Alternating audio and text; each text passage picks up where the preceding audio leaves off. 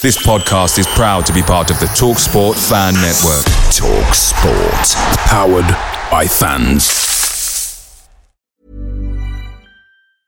And there it is. That's as good as it gets on this stage. Nissan Townstar EV strikes again. It's an unstoppable van. Unstoppable. Look, Just fantastic. You can actually see the Pro Pilot technology in action. Effortless parallel parking. It moves with all the confidence that comes with a five-year warranty. And with a bench full of all-star van experts, there's real strength in depth here. That's all-star quality. Search Nissan Townstar EV and visit your local All-Star Van Centre to see for yourself. Terms and conditions apply. Five years or 100,000 miles, whichever comes first. ProPilot is an advanced driver assist technology. Driver's responsibility to stay alert, drive safely, and control vehicle at all times.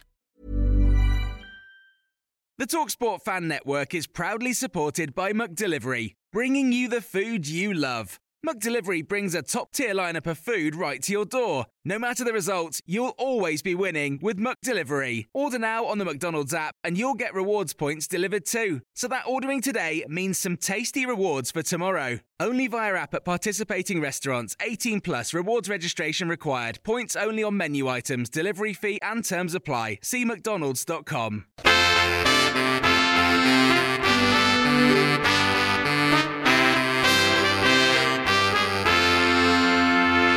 Welcome to the My Old Man Said podcast. I'm David Michael, the editor of myoldmansaid.com and your host. Joining me for this show, somebody who was uh, just waiting for the unbeaten run to get longer because, uh, with the anticipation of since the toxicity is building as the undefeated run grows, he was hoping uh, when we get to 10 games unbeaten, surely they would sack Gerrard. Uh, Mr. Chris Bird, welcome.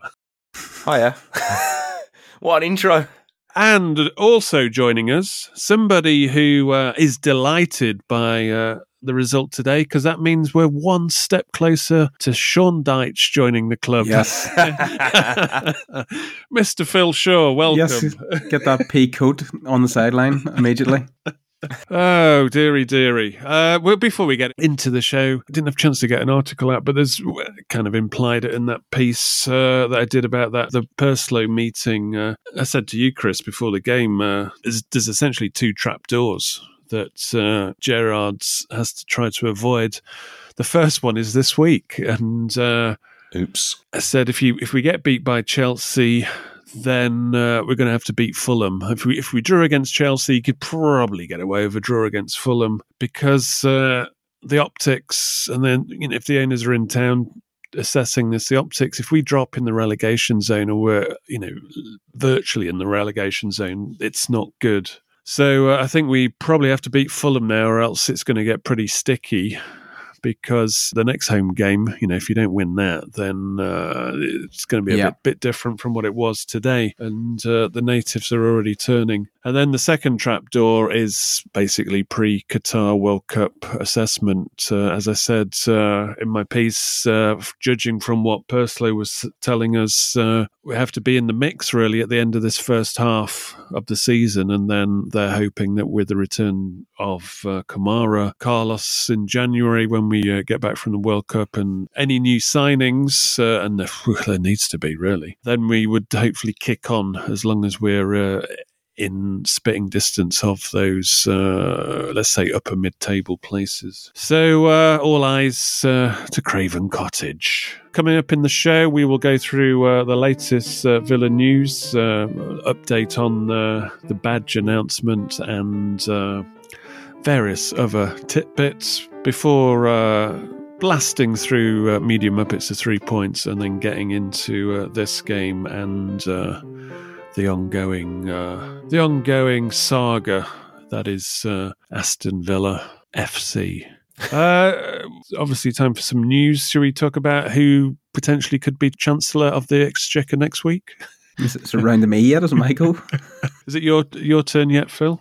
I don't know. I, I could have a go at it. I could have a stab at it. Yeah, maybe take Wednesday off just in case you get the call. Uh, So if you 'cause, do know, Wednesday, I'll do Thursday. David, Yeah. you take it Friday, yeah? Yeah, it's kind of a 24 hour job at this moment in time.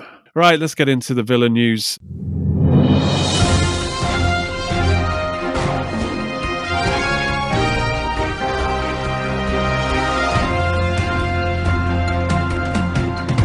A new contract for uh, Douglas Luiz, rumoured to be around four years uh, after Arsenal uh, chanced their hand at uh, getting him on deadline day in January. I, I'm still, you know, the core of what's rob, uh, wrong with uh, Aston Villa is, to me, is the midfield. I mean, this is the same team that Smith had, you know, under both managers. It's not going to get us where we want to be. So, uh, and I just think he's one of the the elements of that. Uh, And you were offered 25 million quid. yeah, I, I think Supposedly. well, let's let's let's say twenty three, uh, which is close enough. I would have taken that, recycled it.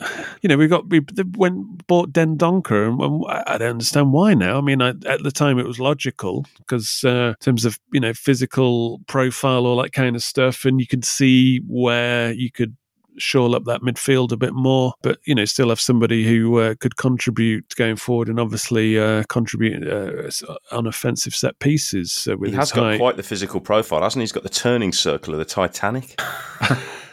Don't knock him.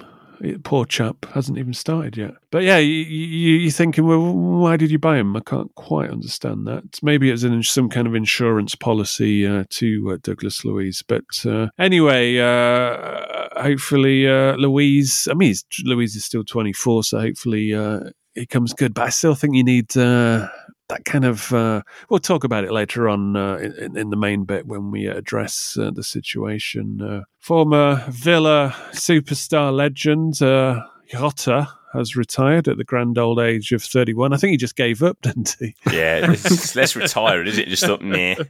It's like uh, nobody's answering my calls anymore. I, I better go. In terms of the badge, uh, I think I said in a members uh, podcast that uh, uh, I mean the reason why Purslow uh, allegedly turned up at this consultation about the badge was to uh, talk about you know the badge and also when to release this vote. Maybe he was also there to get a litmus test on fan feeling against uh, about Gerrard if. Uh, and him.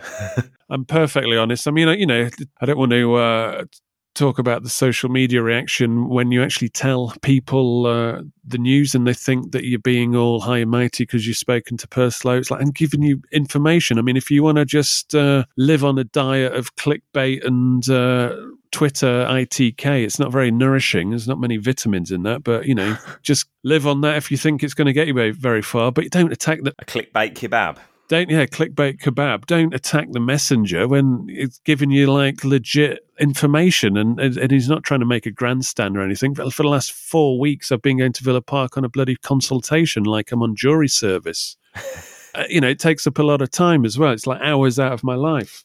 So uh, you know thanks very much uh, and also uh, when i'm challenging Purslow like one of the only people to actually challenge him constantly and uh, then you get people saying that you're his best friend and everything, and you're like, oh, gee, these people haven't got a clue. Some people just think it's my old man says just a Twitter account that's been around for a while. Uh, they don't understand the rest of it. They even know there's a fucking podcast.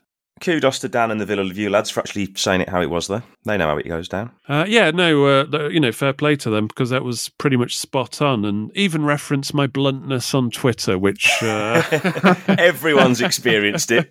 Sometimes, if you're really lucky, you get the live show. yeah, even Bud's experienced it. It's like I uh, have. I don't suffer fools on Twitter. It's No. not like a badge of honor or anything. It's just like they're just faceless accounts, so it doesn't matter, you know. And people, some people also get that. I mean, we've, there's been people that have called me cunts and every, you know. I don't, I don't go after people. I, I react to people calling me a twat and whatever. That's when you go right. That's giving me a license to tell you to, you know, do one. But you know, the rules of Twitter are some, you know, uh, like be months later and somebody will say, oh, what, you know, referring to me saying, oh, what's he said or what, you know, what, what's he put out because I can't see it. He, he's blocked me. Uh, he said, I, you know, and then they'll say, I can't remember why. I, and then they'll say, I probably called him a cunt or something. Yeah. and then, you know, you think, oh, it's fair enough. You can't even remember. Uh, and, you know, and, you know, and block them. It's like, because you, you know, everybody flares up. Uh, Especially you at the moment. and there's no hard feelings on there. But uh, I mean, some people, it's just through not knowing what what I've done, what I do, and uh, Especially for them. and I haven't been doing, you know, I don't normally engage on Twitter. So you come out all of a sudden and you, you say, oh, yeah, this is what Purslow said. That, you know, there's certain people get a bit uh, antsy and they think somebody who's got some information is like lauding it. And it's like, no, it's, um, you, you're passing it on. I don't have to. And sometimes I don't bother passing information on, apart from it, you know, to the inner circle of uh, my old man said and the members. Anyway, uh, the, so the badge was. I, I, said don't do the vote until uh, fans have a sober mind on it, because you know you're voting on what will eventually be a piece of uh, Villa history. So uh, you don't want a load of uh, reactionary things or protest votes or, or, or whatever. You want people to give it due diligence. I mean, I'm, to be honest, and I'll say this quite honestly, I'm not that overwhelmed by the uh, the designs, considering you paying the club's pay, playing pretty much would be around six figures easily for that process. But you know, their funeral. So uh, and uh, everybody else in the, the consultation group seemed seemed to think that like the day before Chelsea would be a good time, but I don't know. I would just uh, put it on the back burner. Yeah, be- because there's danger ahead, and we've got 150th anniversary coming up uh, pretty soon and uh, a couple of seasons, and uh, don't really want to be doing that in uh, the championship, do you? And I think you should sort out your house. We'll talk about that later on before you you start fannying around because that north stand's not getting built if we uh, balls up this season. Put it that way. Meanwhile, uh, the women uh, decided they, they'd, they'd had enough of winning and uh, adding, bringing some joy. Took, took, a leaf out of the men's book, bringing some yeah. joy to the uh, the name Aston Villa. So they they just thought, oh, if you can't beat them, join them. So uh, they decided to miss a penalty and get beat two one by West Ham. I did say a couple of uh, weeks ago that these are pivotal games. These two coming up. I think the West Ham and Everton, and that would be a real pointer to where they are. So uh, unfortunately, and you know, Lehmann missed that penalty. Uh, I, think I think you know if she scored that because the goal came pretty soon after. You you never know. There would have been just enough time to maybe because uh, there seemed to have been a momentum switch because uh, yeah. you know pulling a goal back straight after the missed penalty. So uh, you it's never the, know that. It's the old curse of the Player of the Month and the Manager of the Month award. Both villains get it and then lose straight away. Yeah, they get cocky. I think. Uh, meanwhile, the under 21s, business as usual, lost to Newcastle 2 1. Um, no real good news. Uh, I'm sorry to uh, tell you uh, in, in the Villaverse, but hey ho, what's new? Right, let's let's let's take a break from the bad news and listen to the Media Muppet theme tune.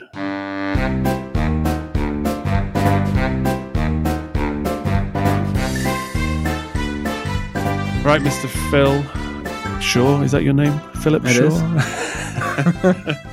Any anything interesting in the trough this week? Well, it's a real missed opportunity this week. The the Birmingham Mail had their hands on a really good story with informative information, but like Villa, they just missed the target. Um, the headline Ooh. was um, Aston Villa set for financial boost as a 189 million plan revealed. I mean, that would help with the North Stand, wouldn't it?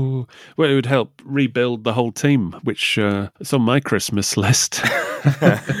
well, the the info in the piece is the announcement of a FIFA scheme to benefit clubs of players at the World Cup to the tune of nine thousand pounds a day per player, Ooh. up to a maximum of three hundred and thirty thousand if they make the final. It's a real shame they went for the sensationalist headline and ignored the real angle. The real angle is how much money Villa's poor pre World Cup form has cost the club. I mean, if they'd have been in decent form, they would have had a host of internationals at the World Cup, not just Emi Martinez. So you could have a team like, for example, if if Northern Ireland had sneaked through into the World Cup, like, and a lot of those players were like playing for, uh, let's say, a lower league team. I don't know, or, or even like a Scottish team where their wages are actually lower. Are you getting compensated in tune to their wages, or is it like a, a, flat rate? It looks to be a flat rate. I mean, I if it's a flat rate, then Northern Ireland, well, t- any team providing a lot of, let's say, team uh, players for that team could make a bit of money here. I don't know how deep into the competition Northern Ireland would go, but you know what I mean. Rather than it yeah. being, uh, you know, you're paying cheaper wages, so uh, you, potentially if it's a flat rate of if they're what they're compensating, you could actually make some money. I mean, basically, you're getting the sixty. It works out about as about a sixty thousand a week wage for free for the whole duration. So if Villa had got their act together in the first half of this season, they would have had half the squad getting their wages paid for free. It's, no. it's, it's, a bit like the old COVID scheme, a bit like furlough, World Cup furlough. I can't believe we've gone two Media Muppets uh, episodes and we haven't even mentioned uh, Mr. Preece falling for my Venglos View monorail story from about three months ago and I reporting mean, it. even he admitted he was worthy of it, didn't he? yeah, he, he volunteered. He put his hands Hi, up. Ash. He put his hands up to be in the Media Muppets uh, after somebody at the club had informed him that it was a possibility. Uh, it's not the first time people at the club have fallen for a Venglos view. Uh, I think one time when uh, I put out a story saying Villa were signing Egyptian players, i.e., Elmo and Trezeguet, because of their huge uh, social media following, and, and they wanted to basically earn some Egyptian clout, and so they signed these players. And the marketing team actually thought it was a, a legit story, and they got they started to panic. It was like, oh, hit hit a nerve, have I? Hit hit a truth bone, have I? Because I bet they were rubbing their hands. Oh, look at all those millions we can like harvest and add to the Villa social following. Although it does backfire. Remember when Samatta left? Took a, took an army of like sixty thousand with him. All putting like voodoo things on Villa and stuff. Yeah. Well, it worked. It did. Well, cheers, cheers, guys. Cheers, curse of Samatta cult followers. Judging by that game against Chelsea, certainly uh, the look is not in the Villa Park house at the moment. Three points. This one's crazy. I, mean, I didn't know about this until I, uh, yeah. I saw the plan. I don't know how this happens. Uh, and fair play. Maybe was it Tommy Elphick who found out. I don't know if he didn't, he didn't play for any of these teams, does he? But DIY SOS uh, in Hull when uh, Hull entertained the Blues, the game was delayed because the goals were allegedly too big. They had to have two inches sawn off the bottom of the frame to uh, hit regulation size. The kickoff was delayed by 20 minutes. D- I wonder who, who detected that. I mean, Elphick would have uh, probably detected it when he started headbutting the uh, the goalpost. Something not right here. This, this sounds different. Yeah, like, referee, there's something wrong. This, this isn't uh, This isn't regulation size. It's not regulation tone. It's not regulation size. Maybe they can take the offcuts, and uh, maybe they did take the offcuts, give them to the Blues to take back to, home. Se- to St. Andrews in a doggy bag, so they can like use the offcuts to like maybe plug some holes in the roof at St Andrews. They've got a few leaks And apparently. this is at, this is at championship level. This isn't like Sunday league. This is like a reasonable level of pro football of two clubs who've been in the Premier League. Uh, meanwhile, uh, in Spain, Barcelona wore Drake's owl logo on the jersey in the El Clasico as Spotify and him wanted to celebrate the artist becoming the first musician to reach 50 billion streams on Spotify. That's some big ass numbers. Fortunately, his logo looks like the Sheffield Wednesday logo, wasn't it? So As they were enjoying it, yeah. Yeah, they, I mean, they must be loving that. Why is he not a duck? Surely a Drake's like a male duck. Why is he not a duck? That's a good point, actually. Ask him, Phil. hell. Next time, him. next time you see him Next the new time camp, the Drake, yeah. Next time he's in Belfast, uh, tap him up. Well, if he charges as much as Blink One Eighty Two to go to Belfast, I don't, I don't think I'll be, I'll be able to afford to go see him. or if he charges as much as Pink at Villa Park. Any- Anyway, the the owl logo didn't really help them as they lost three one to uh, Real Madrid and are now three points behind at the top of the league. I, I thought Barcelona were in free fall, but they actually before that they'd out of their eight league games they'd won seven, drawn one. So uh, it's not Yeah, they're as, out. The, they're out the Champions League pretty much. not as they? bad uh, as I was I expected when I uh, researched behind the story. Anyway, uh, point number three in Brighton news: Manchester United are no longer uh, apparently classed as one of the top.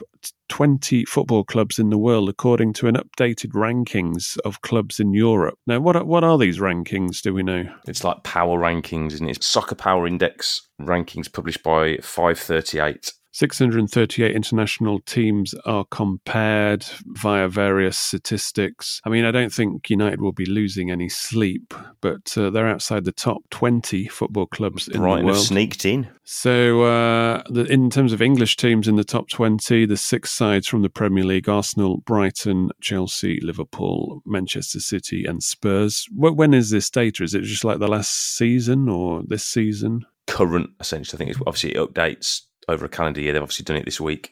Right. So, it was, so it was published three days ago. All right. Well, it's, it hasn't got Villa in it, so fuck them. Uh, apparently, Manchester City are top, but Bayern Munich are second. Uh, two La Liga teams are obviously in the top 20 as well as PSG. But, uh, I mean, what are Manchester City doing top if they haven't even won the Champions League? So, uh, I don't know, a bit dubious. Brighton? Uh, well, yeah, exactly. Anything with Brighton. Uh, what is it, based on the last eight games or something? Could well be.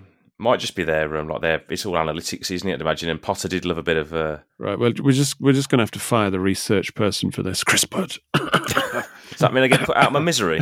Yes. Well, What's the yeah, payoff? with a, with a cat, cattle cattle bolt gun though in the back of the head. Is that okay? Even better. You're going to wipe me out with a misplaced Matty Cash cross, you mean? Phew, it's fatal that.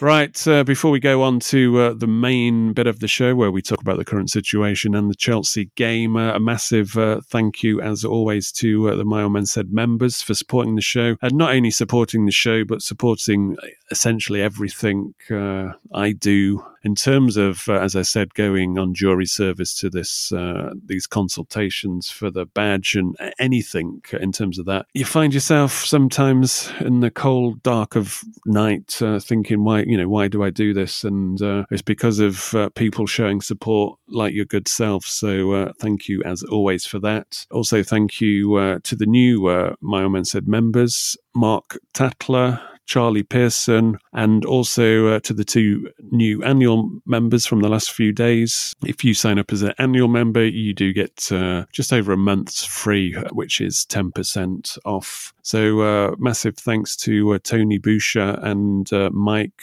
Doherty for uh, signing up. And again, thanks to you all for uh, supporting My Old Man Said and everything we do. If you want to uh, join our inner circle and get access to Match Club, as well as extra shows and ad free versions of this show uh, and all the main shows, uh, please do go to myoldmansaid.com and click on the members link for more details there. Right, uh, let's get to this uh, game and the current growing situation. The context of this I think I said at the start, this is the first trapdoor that uh, Gerrard has to uh, escape.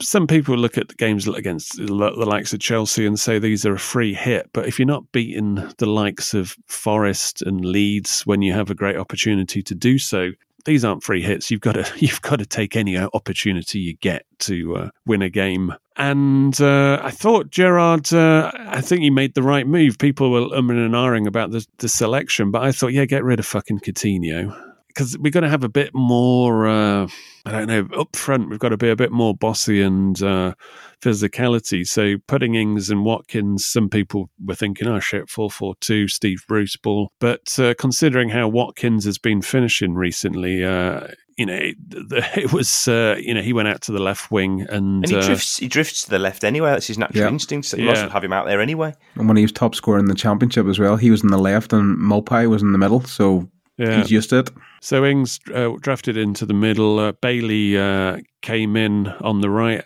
but apparently not f- 100% fit. So they're always going to hook him after around the the hour mark, which has kind of been interesting. Uh, that they're still like, for example, Archer. This is one of the things Purslow said in that meeting. He said Archer's uh, just been carrying an injury all week. Uh, sorry, all the all season. And they haven't kind of got to the bottom of it. They've been managing it. Gerrard's a massive fan, and uh, in these circumstances, i.e., uh, not scoring, he would have liked to have given him 20 minutes in games rather than just bringing him in on at the end. You know, people are saying, well, you know, if he can't play 20 minutes, why is he playing at all? Why don't they just have uh, the operation or, or whatever? But I think it's it's just one of these things that they're yeah, managing and you're trying to avoid having the operation. And uh, I mean, you, you know, we don't know the nitty gritty, but it was obviously uh, they thought they could get through it. You know, people again on social media saying, you know, some people going, oh, uh, you know, this is you know bullshit, whatever. He's not injured. It's just a cover up. It's just an excuse. Well, uh, he wasn't on the bench against Chelsea because he was injured. Yeah, and he's obviously going to be on the bench ahead of like Sanson, who isn't rated. You can tell by Gerrard at all. Yeah, so uh, he has got a niggle, or else he, w- he would have been playing. And people say, well, he should have been sent out to the championship, uh, so he could play ninety minutes. Well, he's injured, so he, he couldn't play ninety minutes. But also, it, it's much more beneficial for him to be getting, you know, if he was fully fit, twenty minutes in games in the Premier League because then if he was scoring in this team that can't score, then he would have been starting. So uh, it would have accelerated his uh, impact and fired him up a few levels, and he'd have been alive and kicking. Because of the curse of Samatta, uh, Arch Archer would have been uh, useful uh, to to break that curse. But anyway, uh, so I didn't mind that lineup. I mean, you know, look at that midfield; it's the same old midfield, but they did pretty well. It, I mean, they started off the first minutes, it was like, oh, hello. We had a couple of chances. Uh, tame shot. Was it Luiz had a Luiz had one. He sort of plucked it out the sky. didn't he? And volleyed it first time. He thought, go on, put your laces through it. Yeah, there was a chance just before that, and and then he uh, he had a shot, and he thought, ah, good. You know, we're on the front foot. Within minutes, we were one 0 down. Another uh, gift. Another it's gift. Like, it's like we just we'd got to a stage where you're thinking, okay, we're concentrating now because we know the shit's hitting the fan and the defense is tightened up, and you know we went through. Uh, I've been through a little patch of games where we haven't been conceding. What was it? It's like one in two, three games. Yeah, two in four, wasn't it? Mm. It was just like Mings went up to head the ball away, and he, he just yeah. caught South Southgate's eye in the stand, and then that was enough just to make him to make him head it straight up in the air for Mount to tap it in. Because I, I, I saw the cross come in, or, or, no, what was it? Like a ricochet. Yeah, it's like a yep. ricochet cross, wasn't it? Yeah, I saw the ricochet. I saw Mings go up, and then I just, you know, y- your brain's already working out what's going to happen. So I kind of looked away, and I just thought he was headering it out. And then where I was looking, the ball what didn't wasn't there. And then I looked down, and it was, it was just bizarre. It was at the feet of Mount, and it's like, what the fuck's going on here? I couldn't process. I needed to watch it again after the game. And then, yeah, you're thinking it's just not. Uh, the Samatta curse is just too strong. we can't break it. It's, a, it's the kind of things that happens in the, the days of a of a managerial reign, isn't it? Well, this is the whole team as well. Hmm. The the team can't buy itself any luck as well. I mean, uh, yeah, when Bailey gets ahead, and he not long after he hits the bar from close range, you've got the... it. Just, I mean, let's let's get on to that. But the reaction I thought was really good from yeah. Villa. Uh, I mean, the probably crowd was probably one crowd, of the best crowd was still still in it. You know, they're not they're not uh, dejected straight away, which uh, which was good to see. Well, you were kind of expecting if we if we conceded early, the fans might turn. As was the general mood online, was like first sense of danger, and it's going to turn on Gerrard. Was actually, I think the crowd, although it was very quiet, it was a very flat, sort of apathetic atmosphere. I think they stuck well, with the team. For the moment. I think the they got part. in it because the, the, the team kicked in after going one 0 down, and, and the crowd kind of got back in it. Mm. Yeah, I mean, especially the the triple whammy chance, Yeah. which was. Oh. Uh, I mean, Kepa, fair play to him. I mean, that was uh, probably a bit underrated. Uh, First half, he was inspired from, wasn't he? There was the well, the first big chance wasn't it uh, Bailey, where the, with the header at the back post clips the top of the crossbar. Then you've got the yeah, I think that is the, of all the chances. I think that's the one. You've got you've got to bury Yes. it, and then it's a the free that header. Gets, It's a yeah, free get header. Again, you get the cut back to McGinn, hits his shot well. Save he should make, but then the rebound from Ramsey is an incredible save. yeah. Ramsey onto couldn't the have done. Ramsey couldn't have done any better with that shot. I mean, That's McGinn great, was yeah. straight at Kepa, but it was and it plenty hits of the woodwork twice in that in that whole Yeah. sequence. And Ings is offside, obviously, from the, the next phase of play, which is un- unfortunate. But yeah, Ramsey's very unlucky at that point. And then and then obviously you get another one. Cross comes in from um, Bailey, which is a really good ball in. Danny Ings, you know, point blank range. You think if you head it anywhere but there, it's in. Great save, somehow- though. Brilliant Yeah. save, yeah. Really, Again, really good save. I don't And think- kind of What you sort of diving backwards as yeah, well. I don't think Ings could have done much better on his placement, just to how much he was stretching for it. He got it right. You know, he got plenty of power behind it. Yeah, I think in his brain he was like, right, I'm connecting here, and uh, I think he was just thinking goal. There's it, there isn't like that second of like placement or anything because I don't think he can even see the keeper because the keeper's like out of position. Uh, I think. Yeah, it's a great save. He's scrambling across and then he dives up and tips tips over the top. And at that point, you're just thinking, "Fuck, hell, is this going to be one of those days?" But at the same time, th- these were really top notch quality. I mean, the, what's the old uh, statistics? Uh, was it quality chances? I, I've lost. Uh, yeah, they were like big three, chances, three. yeah. big, big chances. chances. These were like juicy big ch- chances. Yeah, it's just the same as Spurs at the end of last season. It was a They complete- reminded me of the kind of you know the diving header of Samatta in that League Cup final. Oh, God. So I'm just trying Which to get was a him in, great goal, to be fair. trying to get him in as much as possible, but but yeah, no, these were good chances. So And there it is. That's as good as it gets on this stage. Nissan Townstar EV strikes again. It's an unstoppable van. Unstoppable. Look, just fantastic. You can actually see the Pro Pilot technology in action. Effortless parallel parking. It moves with all the confidence that comes with a five year warranty. And with a bench full of all star van experts, there's real strength in depth here. That's all star quality. Search Nissan Townstar EV and visit your local All Star Van Centre to see for yourself. Terms and conditions apply. Five years or 100,000 miles, whichever comes first. ProPilot is an advanced driver assist technology. Driver's responsibility to stay alert, drive safely, and control vehicle at all times. There's never been a faster or easier way to start your weight loss journey than with PlushCare. PlushCare accepts most insurance plans and gives you online access to board-certified physicians who can prescribe FDA-approved weight loss medications like Wegovy and Zepbound for those who qualify. Take charge of your health and speak with a board-certified physician about a weight loss plan that's right for you. Get started today at plushcare.com slash weight loss. That's plushcare.com slash weight loss. plushcare.com slash weight loss. Picture the scene. All of your mates around, you've got your McNugget share boxes ready to go. Partner this with your team playing champagne football. Perfect. Order McDelivery now on the McDonald's app. There's nothing quite like a McDelivery. At participating restaurants, 18 plus serving times, delivery fee, and terms apply. See McDonald's.com. I mean, saying to Chris at half time, we were thinking it's not necessarily one of those games. It's not like Leeds where you're thinking, well, we could play for five years here, we'd never score.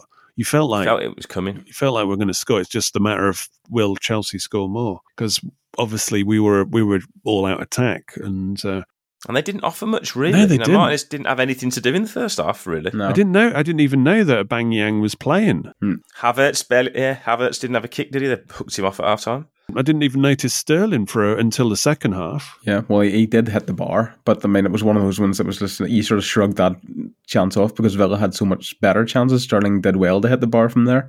Yeah, just a 1-0. clean shot towards to the end of the one, first yeah. half. Yeah, To go, you know, to go in one 0 down was harsh enough. To go in two 0 down would have been very harsh on Villa. To be fair, Yeah, I thought um, that defensively, uh, some of their guys, uh, some of the got, got a couple of units in there, haven't they? Silva's have. just a class act. He's Oh, still he's got brilliant on the his ball. age. Yeah, yeah, he's brilliant on the ball. I still think they're there to be got up though. Certainly in wide areas. You know, I think Cucurella left back uh, and Chalobah, who was playing at sort of as a wing back. I think they got at him. Well, he's like left side of a three. They've really got at the fullbacks well.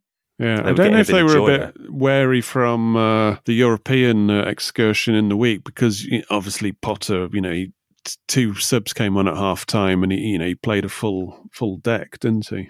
Well, actually, I mean, to be fair to him, you know, he obviously saw that Villa were, you know, very much not bossing it, but they were really, you know, having big chances. They were probably lucky to go in 1 0 up. But then to be fair to him, he got all his changes right. You know, this slight change of shape pulled Havertz off. He just flooded the midfield in the second half, and Villa really struggled then to kind of break them down. And then you, you know, Villa kind of they huffed and puffed a bit in the second half, but they didn't have those really big openings like they did in the first. You thought maybe the chance had gone, and and then of course the the second goal comes when probably at the worst time really, where you think Villa are just starting to grow into it. You can see Buendia on the touchline warming up. You think right, we're going to go for it here. Yeah, because that's just to track back a little bit. Uh, when the second half kicked off, Chelsea started to boss the play a bit, and he thought, ah, we have, have we kind of blown out or they've worked us out. But then we, we kind of regained it, and we're having similar chances that, that we had uh, in front of the Holt. But that period, getting didn't, into some good areas, weren't we? we yeah, just the period really- didn't really last long. And that Mount free kick, I've watched it a few times since. When live, I thought, what the fuck's Martinez doing? And then I've watched it a couple of times, and I'm still thinking he, he's taken the step in the wrong direction, Yeah. hasn't he? Yeah, he steps He to the right and it's flown in the middle of the goal.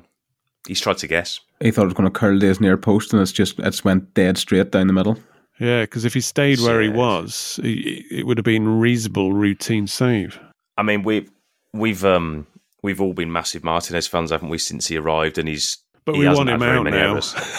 Uh, but I was going to say, but that that one was a bit of a that was a bit of a stinker, to be honest. Especially in a game where, let's be frank, even at two 0 he still didn't have very much to do. Yeah, hardly anything. If that free kick was in a World Cup semi final, the Argentinian fans would lynch him. That's how I read that. Well, for a top quality, you know, world class goalkeeper, that should be sort of mean gravy, shouldn't it? And, Yeah. um, It was a real shame because you, if you did feel with Buendia coming on, he might just give Villa that little bit of im- impetus to get back in the game, which I think they would have deserved. And then the second goal, it, I mean, Villa's confidence, as we've said numerous times, is pretty fragile and on the floor at the moment anyway. And then it was really sad to see then the next sort of 20 odd minutes after that second goal went in because yeah. Villa Park just changed. The team just, you could see the belief just drained out of them. And then it became a, just like a procession for Chelsea. Villa just. Well, you're 2 0 down and you're running out of time. So, you know, it's to be expected, isn't it? Well, that that goal came a minute before um, Is it, uh? Bailey went off for Buendia. So Buendia was standing on the sideline waiting to come on, and then that goal goes in, and he looked affected for the rest of the game because it, we're used to Buendia coming on going, oh, he should have started, he should have started today. He come on, yeah. and he he shouldn't have been brought on. That was that was what I took from today from Buendia. The changes just didn't work. It's different now, coming on one 0 down to because you're thinking, right, I'm coming on, I'm going to change this. I'm going to yeah. I'm going to be the man. But you know, suddenly it's two 0 and you go, oh fuck. I'm making up, you know, just yeah. killing killing time here. And they they changed shape. They completely flooded the midfield. You know, they they basically pulled off all their strikers and just went with Sterling as a lone striker, and yeah. still managed to pull us apart. You know, in terms of um, field position, they didn't have. They just brought on Con- uh, Conor Gallagher just before that. They took off uh, Aubameyang and, and brought Gallagher, and I thought, ah, here we go. They're they're actually settling for what they've obviously got because they're leading. But that was interesting because rather than just uh, make some tweaks to actually right, you know, let, we're better, we're a better team than Villa. Let's let's finish them off. They were thinking about right. Well, uh, Villa are still a live threat. We need to uh, shore this up. Yeah, and, uh, and, like I said, I, I was out for lunch with two Chelsea fans, and that's very much the opinion that people, even other fans and teams, are still playing Villa on paper rather than what they see on the pitch. They still think Villa are going to eventually click in the gear and demolish somebody, but it, it, it's still it isn't happening. No, and then from that point on, it became a very, very difficult watch, unfortunately. Well, the game was gone, but the stats, I mean, you know, this would have been in the first 60 minutes. I mean, 18 shots, seven on target, compared to Chelsea's eight shots and four on target. We had seven corners to their one. Similar to the Leeds' uh, complete domination in terms of shots. And in this game, much better quality in terms of big chances as opposed to the Leeds mm-hmm. game. Yeah, and there was there was also a stat come up on the broadcast that um, at one stage in the second half, Villa had twenty two crosses to Chelsea's one. Yeah, I mean there wasn't a lot of quality there, if I'm honest, but um, it was it was unfortunately the first half especially it was a lot better but it doesn't count for much does it when you're still gifting teams goals and results are all that matters at this point yeah uh, well Purslow said in that meeting he quoted Napoleon Bonaparte I'd rather have lucky generals than good ones and he ain't very lucky, is he? Know, Ming, and Mings think, went down at the end of the game. You don't know what that injury is going to be like, and you just think. And I think that pretty much sums up Villa players. Uh, good players, but not not really doing it, but also drastically unlucky. But that's not why they're you know ultimately lose. Well, this game I would say, and if if we were in an even keel here and we are six in the league and uh, nobody was getting antsy, you would uh, look at that game and go, "Fuck, we were unlucky." Yeah, it's unlucky to lose it. I think that would have been a, fair sort of draw there today. No, Admittedly, that should have been a win. I think if one of those chances goes in first half, or maybe one or two could have gone in. Yeah. Possibly, but then you know, the last the last twenty minutes performance. If you take the ninety, the last twenty was borderline embarrassing at times. But well, I wouldn't go that harsh. But you're two 0 down. What do you expect? Yeah, it's, it's like it's one of those things. I, I'm gonna I'll put in here because to me that's bollocks. Because what do I expect at 2 0 down? I expect you to have a go. I'd rather lose three going for it. I'll refer back to that Man United You're game broken, in January. Though. Yeah, yeah, nah. but this this is a different scenario. We're, we're kind of fucked. The players are under pressure. They've seen so many chances go bloody missing. It's like uh, inspirational goalkeeper, blah blah. So you can understand why it's a bit down. And Chelsea, you know, they know it's uh, done and dusted, and they have a bit more control. And as you said, they flooded the midfield, so it becomes a bit harder. Yeah, I still think you've got to have a go. You know that Man United game, we had a go. I think if at any point if we'd have got a goal back, fifteen minutes to go, I think the crowd would have gone right. Do you know what? We'll get behind them here for fifteen minutes. Yeah, but they're just they're just like they, they, not I'm not going to say down tools, but it was just like they sulked. There's a bit of that, but my issue is, I mean, the the Villa that first half, where has that Villa been most of this season? I mean, yeah, we've been we've been yeah. going Gerrard out, Gerrard out, Gerrard out. Where's these players suddenly came from? They didn't suddenly remember how to play for 45 minutes in the first half. Yeah. I mean, what's going on? Maybe it's just that they, yeah, they kind of realised the, the situation. Yeah, they're not stupid, are they? They probably thought. I mean, as soon as I saw the um the starting lineup at sort of one o'clock, I'm like, wow, that's a that's a starting lineup that says we've got to win this today. Yeah, and the sort of the energy and the sort of um you know, the intention of the first half, and then, and then obviously at two 0 they probably just thought, well, we're not going to here. It's just inevitability. It's also a starting lineup that is there because it realizes the errors of its ways in the last two games. It's like we have to put Ings in there, but fucking Yeah. Ings doesn't work anymore. Ah, what have we I done to thought, him? I, th- I thought What he, have I we thought he done to him? I actually thought he played pretty well in the first half. I thought he was his sort of his hold up play was better than Watkins. That's my big sort of bugbear with Watkins for all his hard work is it doesn't stick. It sticks better with Wa- Ings, and I think he, Watkins is better playing off someone Yeah, who can but- release him. His first touch bit dodgy. But Ings wasn't bought to hold the ball up. Ings was bought to put the ball in the net. So I mean, Yeah, the, no, the, fail, exactly, the failings of the rest of the team. Ing, whenever Ings is actually on the pitch, he's not doing his job. He's having to compensate for like the whole front three. So that's obviously why he's not doing as well. I mean, you don't want Ings to touch the ball until it's going in the net. You want him to be like a Haaland. You want him to have like six touches a game and one of them's a goal. Yeah, since Ings has been here, I've kind of thought, ah, you know, it's actually his all round game's actually better than I thought. But I don't give a fuck. he's here to score goals. Literally, it's like, ah, oh, no, yeah, he can hold it. Oh, he's a good passer, but it's like I don't care. Ultimately, he shouldn't be out there on the wing, you know, pissing around, holding up two And, players. and, sp- and speaking of uh, out on the wing, Bailey was as again hot and cold. And it's like if you're not fit, don't play him. A couple of little moments with the ball, but I think without the ball, it was just sort of like he just lets things go, doesn't he? And um, especially against a team like Chelsea, who are playing three at the black, two wing backs. You know they're going to overload you. Like the first half, first sort of 20, 25 minutes, Chilwell had the freedom of Villa Park, didn't it? it was, that was the out ball, and we just weren't going after him. Yeah, he's. I mean, he's somebody who can give you a bit of electricity, but uh, depends if he blows the Very short sparks, isn't it? Yeah. and all the other puns.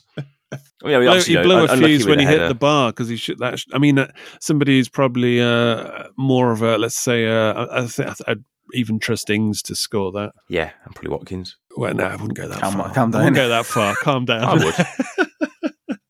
That'd have come off the I, top I, I of suppose, the and I suppose if we're gonna if we're gonna mention Chilwell, we might as well throw in the uh, Oh, horrendous yeah. tackle on uh, on Ramsey, which some would say is lucky to stay on the pitch for. Yeah, I was, I was. I got a couple of messages saying uh, he should be off. That was a red, and I think pundits have said that. Uh, the when I Chelsea player, I can't remember who the Chelsea player was. His, I think it might have been Chalobah. The one with the hair. rea- the, the reaction of the of the Chelsea player was like, "Fuck, that's a bad one." yeah. It's one of those. It's it's what they always say was it's an orange card. It's it's not you know nailed on red, but it's it's more than a yellow. So it's one of those. Yeah, ones He doesn't go. He doesn't go over the ball, does he? He kind of No. goes straight, but he doesn't Yeah. get anywhere near the ball. If you consider the media It's late, for- very yeah, late. Yeah. the media furore for Mings actually winning the ball against Saka last season, and compared to that, and they're both got the same punishment, a yellow card. I mean, taking the piss. I mean, I think in that scenario, you're. I, I, I say me joke, but it's like you're actually annoyed that Ashley Young's playing left back because if he's playing right back, he is straight in Chilwell's face and he's straight in the ref's face, and he probably goes. But the Villa don't surround the ref because, of course, No. they're a bunch of saps. Well, Ramsey did his job. He was in the ground in agony. So Well, that's not really his job, is it? He just he took, the, he took the he, yeah, he took the, he took the clattering. But you, at that point, that's where you think the Villa. You've got to play the game here. You've got to someone or one or two or three of you have got to steam in here. I mean, does nobody watch Arsenal? That that's what Don't makes just that- yeah, don't you know, that's stand what off. bridges the Get in gap. the refs. Get in the ref's face. I mean, you're not going to tell me Arsenal are suddenly world beaters. It's it's they know how to bridge the gap between them and the rest of the league. It's like do the dirty stuff. That's Yeah. what gets them up there. Set piece is disappointing again. And we had a lot of corners this time. Yeah. And, bet, bet, you know, and, and actually, it was strange because corners and free kicks, we actually got our head on a few times. I noticed that uh, we were kind of laid in the back post. I think it was a, a Luiz corner. Chelsea had like four players on the near post marking nobody. Mm. And uh, the first corner just went straight into that block of four players on the near Yeah, post. it's- It was like, what, what's going on? You can see there's no Villa player in there, and there's four of them. It's a waste of time. I mean, there's a couple of a couple of times where we get a corner or something. And I just I can't I can't sort of resist myself and just shouting, "Sit the fuck down, Austin! Just sit down." You don't know what he's going to put, and they just keep it simple. We've always said just hit an area. You know, you got Mings, you got Konsa, you got enough height in there. Put it in the air and, and back yourself to win it. And, and they started to do it a little bit, mixing it up. But there's this, there's time when they should go longer. Martinez just boot it up because there's a few times they overplayed it at the back and gave the ball away. Just not not a lot, but a couple of times. And you're just thinking, yeah, a little bit more uh, mixing it up in terms of going directly. Because if you're going to give the ball away in your own half, what's the point? You might as well ump it up. And that's where I think Watkins is great. Just hit the 'Cause he- channels and let him chase. And he, he also is not bad at winning the first ball. Actually, Mm. he No, does Watkins- so much right, Watkins. But he just needs a goal or two, really. Yeah. I mean, he had a he had a good game. Apart from the, it, the shot that he had in the second half, it was almost identical position that he got himself into for the Brighton goal last season, and he, he put it out Cuts for a throw. inside. Yeah, Nah, I think it was a bit wider than that. It was it was a tougher chance, but you, you, as soon as he's there, you're like, yeah, yeah, if you, I think if you sort of freeze framed it on the telly, you'd be like, you've got options there, and he picked the wrong one. talking about Yeah. options, there was one in the first half as well. McGinn, how he didn't square the Ings, that's just we're Yeah. we're back to where we were against Forest. What what are you thinking? What are you doing? Play the percentages, isn't it? Yep. Yeah, his first touch was uh, a bit iffy, uh, but he was getting pelters. Actually, the crowd have started. I think they've turned on him as in uh, any mistake, and uh, Watkins gets it now, which uh, is a shame. But uh, when your strikers aren't scoring and, and the team isn't scoring, uh, it's to be expected, really. Yeah. Right. And uh, I mean, what's that? That's two, is it two goals in five now? which is the root of the problem, is it not? It is. It is, but then for all the talk of our defensive improvement, I think we said it in the previous show. You know, Southampton didn't have a crack, Leeds didn't really have a go, Forest didn't really have a go, Chelsea weren't really all over us, and yet you still come out of it with two goals. It's like Look at their two goals. They just kind of one was a free kick with the debating whether Martinez should have done better, and then certainly Mi- Mings uh, Yeah, had a brain should. fart.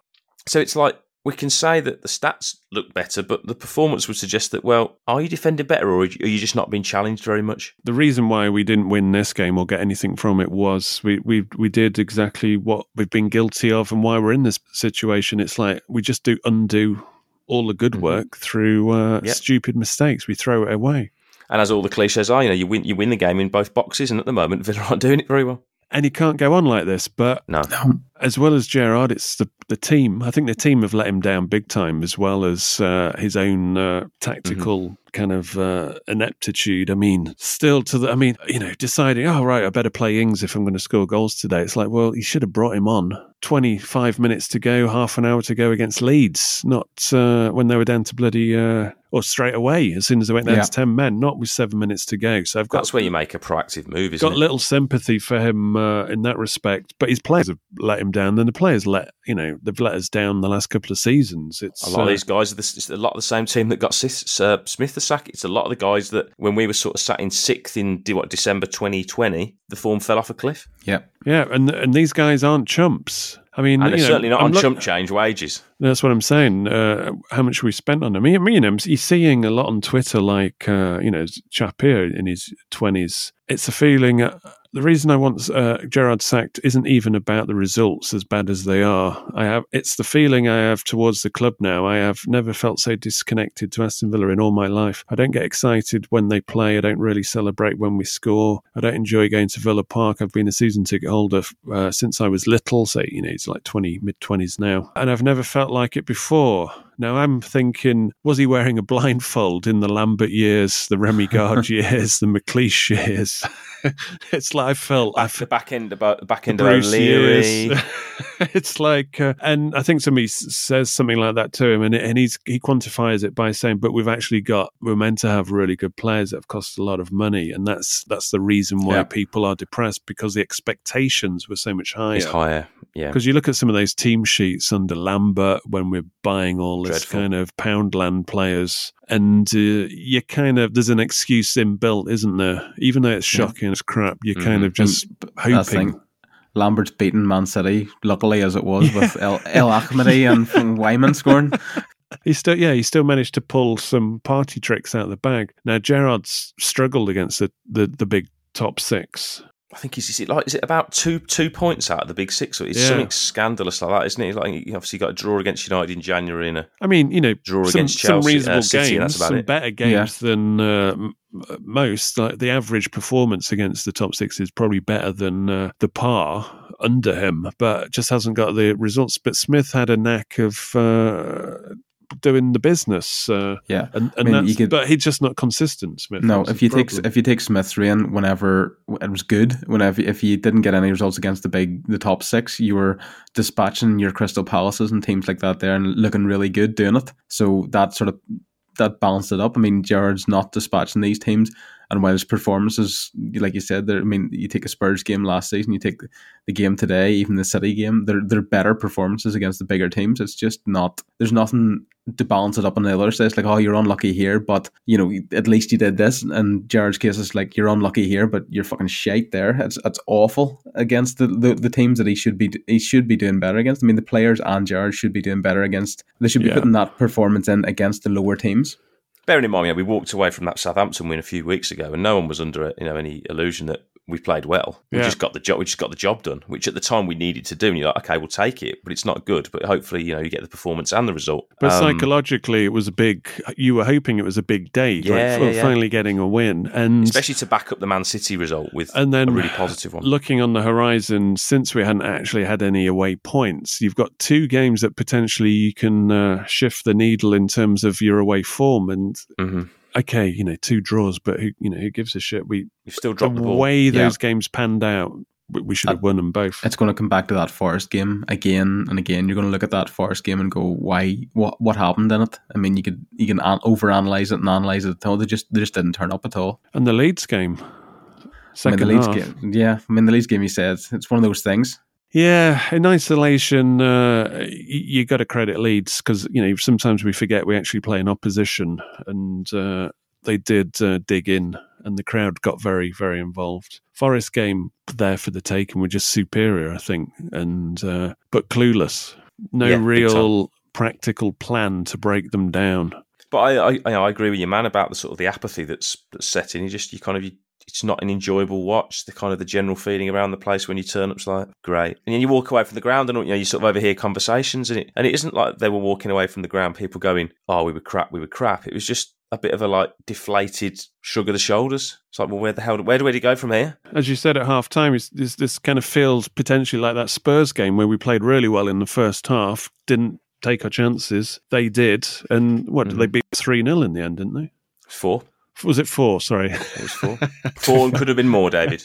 And frankly, with Chelsea, you actually thought if, if they'd have actually made different moves with their bench, because you look at their bench and it's absolutely ridiculous. And um, if they'd have wanted to cut through us, they probably could have, but they didn't need to. It's hard to judge uh, because They're very, very functional. it's hard to judge if they were any good because somebody said at half time, he said, Oh, we're making them look like Crystal Palace or something. It doesn't feel like we're playing Chelsea. I mean, Mm-hmm. a lot of that was Villa were doing really well and uh, bossing it, but you don't take your chances. You can't if you don't score, you don't win. If you don't win, you get relegated. It's as simple as that. And we're not looking good. So, as well as uh, Gerrard's head on the block, uh, I'm think I think Lange. You got. I mean, everybody uh, through the the first sacrifice was uh, what's his name? Jesus. Suso, wasn't it? When we Suso. And you're thinking, well, compare him to Lange. Any any improvement?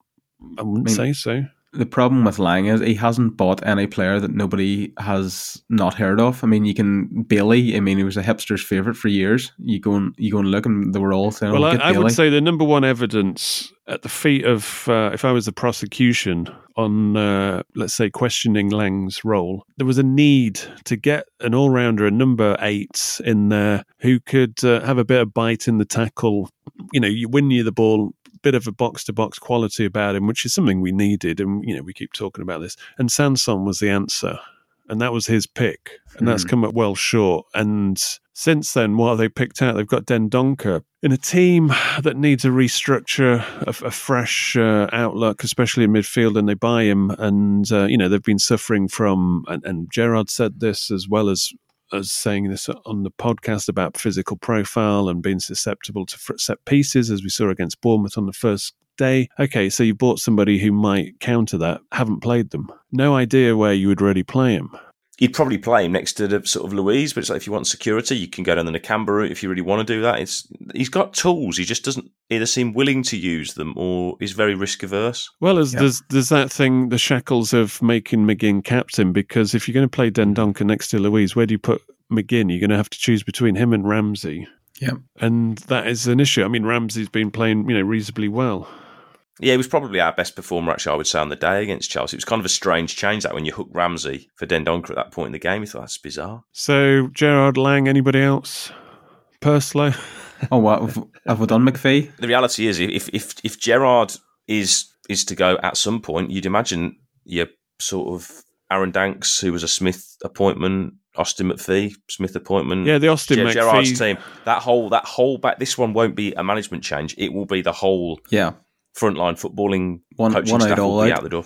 Yeah, Clear- it'll clear be the one out, all out. Yeah, It'll be, Yeah, it'll be will. the, the six weeks uh, Qatar trapdoor. It gives you a chance. Six weeks is, in terms of major overhaul, uh, yeah. it's as good as it gets mid mid season. Put it that way. It's a unique opportunity.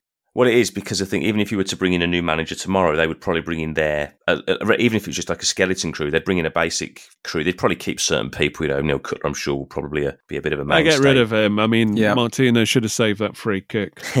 but I think you're going to have, you know, um, You got to root can- it out, all out. yeah, you're going to be you're going to be looking at your you're going to be having another look at your scouting network. You're going to be having another look at your analytics and all this stuff that's not firing, or maybe it is, but they're just not.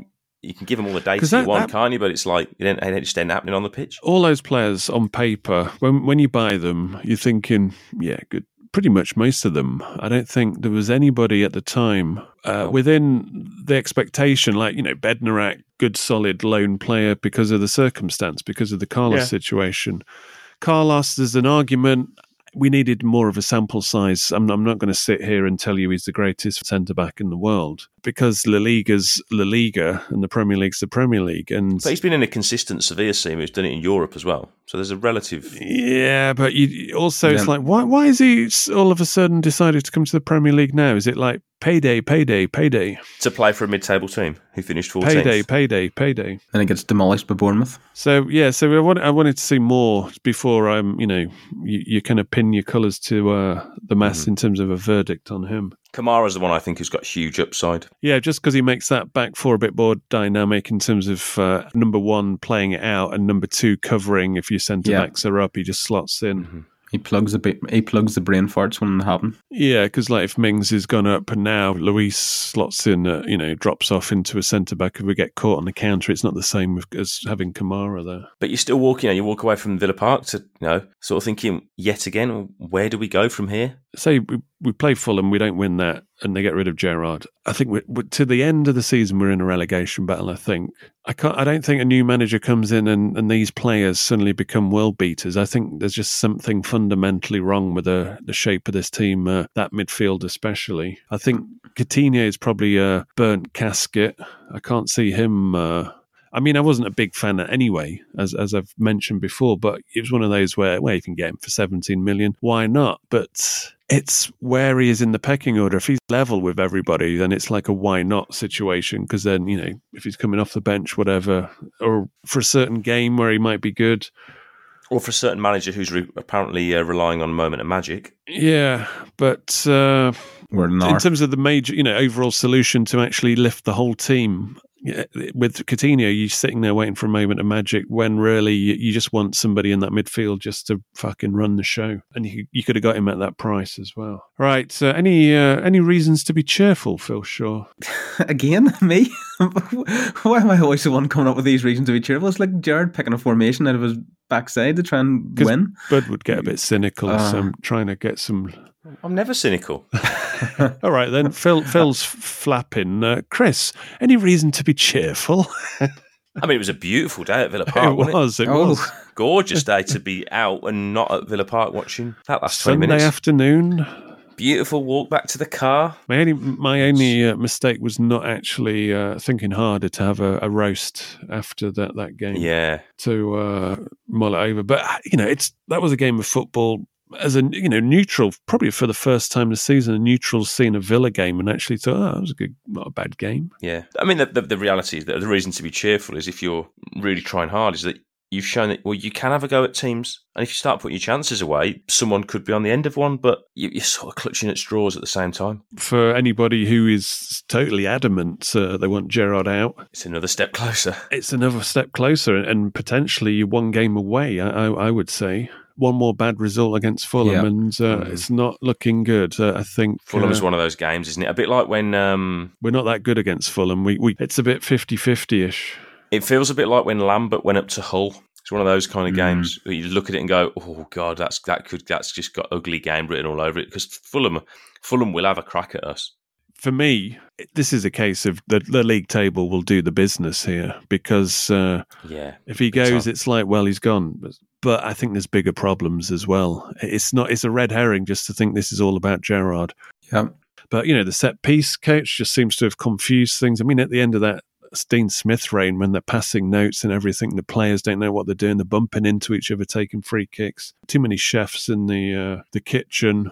And when you hear that, you know, like Michael Beale was the, the tactical mastermind behind Gerrard, you kind of go, right, so we've got a figurehead, but who's the actual person who's moulding this? Yeah, with Critchley, he, he was a slow starter at uh, Blackpool by all accounts. But they don't have time at Villa. It's all he good didn't. He wasn't. At the, he but- wasn't at the pre-season tour either. So that's not obviously helping. But I, I don't know. These players also have, have been around each other for uh, a bit of time now. It's not as if they're bloody Mm-hmm. strangers, but they seem to occasionally play like well, more than occasionally play like strangers. So uh, that is a concern. But We're, and also, we're at this we're at this really interesting period now where you've got that World Cup break on the horizon. Then you're going to go into a couple of games. Then the transfer window opens. They're going to have to start making some strategic decisions about what they're going to do in that transfer window around well, who's your manager because essentially someone new's going to come in and just evaluate everything and say, right, I need X, Y, and Z, or I'm not going to sign with you. well, if we're not in the mix, if, It's if going to be uh, very, it's a very hard sell. if, Ful- if Fulham dump us, then uh, I think they'll probably dump Gerrard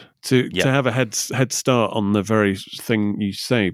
But if uh, if we, we carry on playing like we did in the first, let's say, hour of this uh, game against Chelsea, against uh, Fulham, and against Brentford, and then uh, you would expect Gerrard to then be judged uh, on what Purslow said, you know, in that meeting.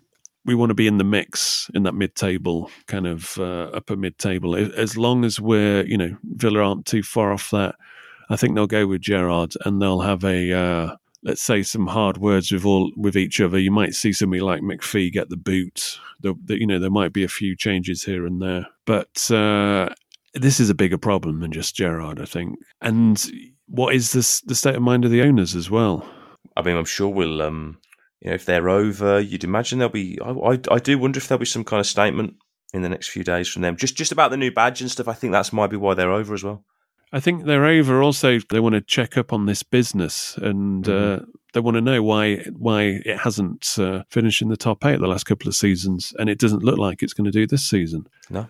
So it's a bit of an emergency meeting, I would say. Especially when you're bearing in mind, probably one of the last times they were over was that uh, that implosion against the Wolves. That was probably the start of the end for for Smith. Yeah, You know, they looked at that today and gone, well, you gave it a go, but uh, especially Edens, who loves analytics and stats, he'll just look at all the stats and go, sorry, mate, the graph's been going in the wrong direction for far Yeah. too long here. And it's like, unfortunately for Gerrard, the further you zoom out, and they always talk about context, context, but the farther you zoom out, you kind of go like calendar year, it doesn't get any better. It probably gets worse. yeah. I think I said on the members show that uh, th- they're not looking at that at the moment. They will. Uh, they're still looking at the league table, but that will be brought up as evidence as why you know why we have to make a decision to get rid of. And that's kind uh, of the fans, the fans' view, isn't it? You're looking at like continual improvement. Well, it, ha- there hasn't been. You know, you, you you're walking away from the Chelsea game, and you're sort of on the same points, the same league position. You've spent even more money. Yeah. Where'd you go? one point above the relegation zone. The league, league table will uh, do the talking. Before we go, don't forget to uh, follow the show on Spotify or Apple or whatever podcast app you use. Subscribe to uh, AstonVilla.wtf. There will be uh, basically an insight into the uh, the badge process. Uh, I've, I've done a, I think I've done a couple on the early stages. Until D Day at Craven Cottage, it's goodbye from me and it's goodbye from them. Goodbye. Goodbye.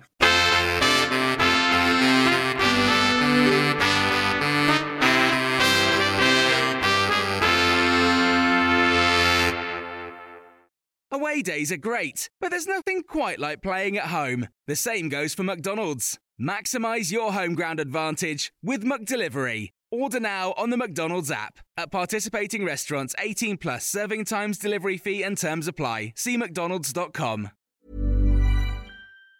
And there it is. That's as good as it gets on this stage. Nissan Townstar EV strikes again. It's an unstoppable van. Unstoppable. Look, just fantastic. You can actually see the Pro Pilot technology in action. Effortless parallel parking. It moves with all the confidence that comes with a five-year warranty. And with a bench full of all star van experts, there's real strength in depth here. That's all-star quality. Search Nissan Townstar EV and visit your local All Star Van Centre to see for yourself.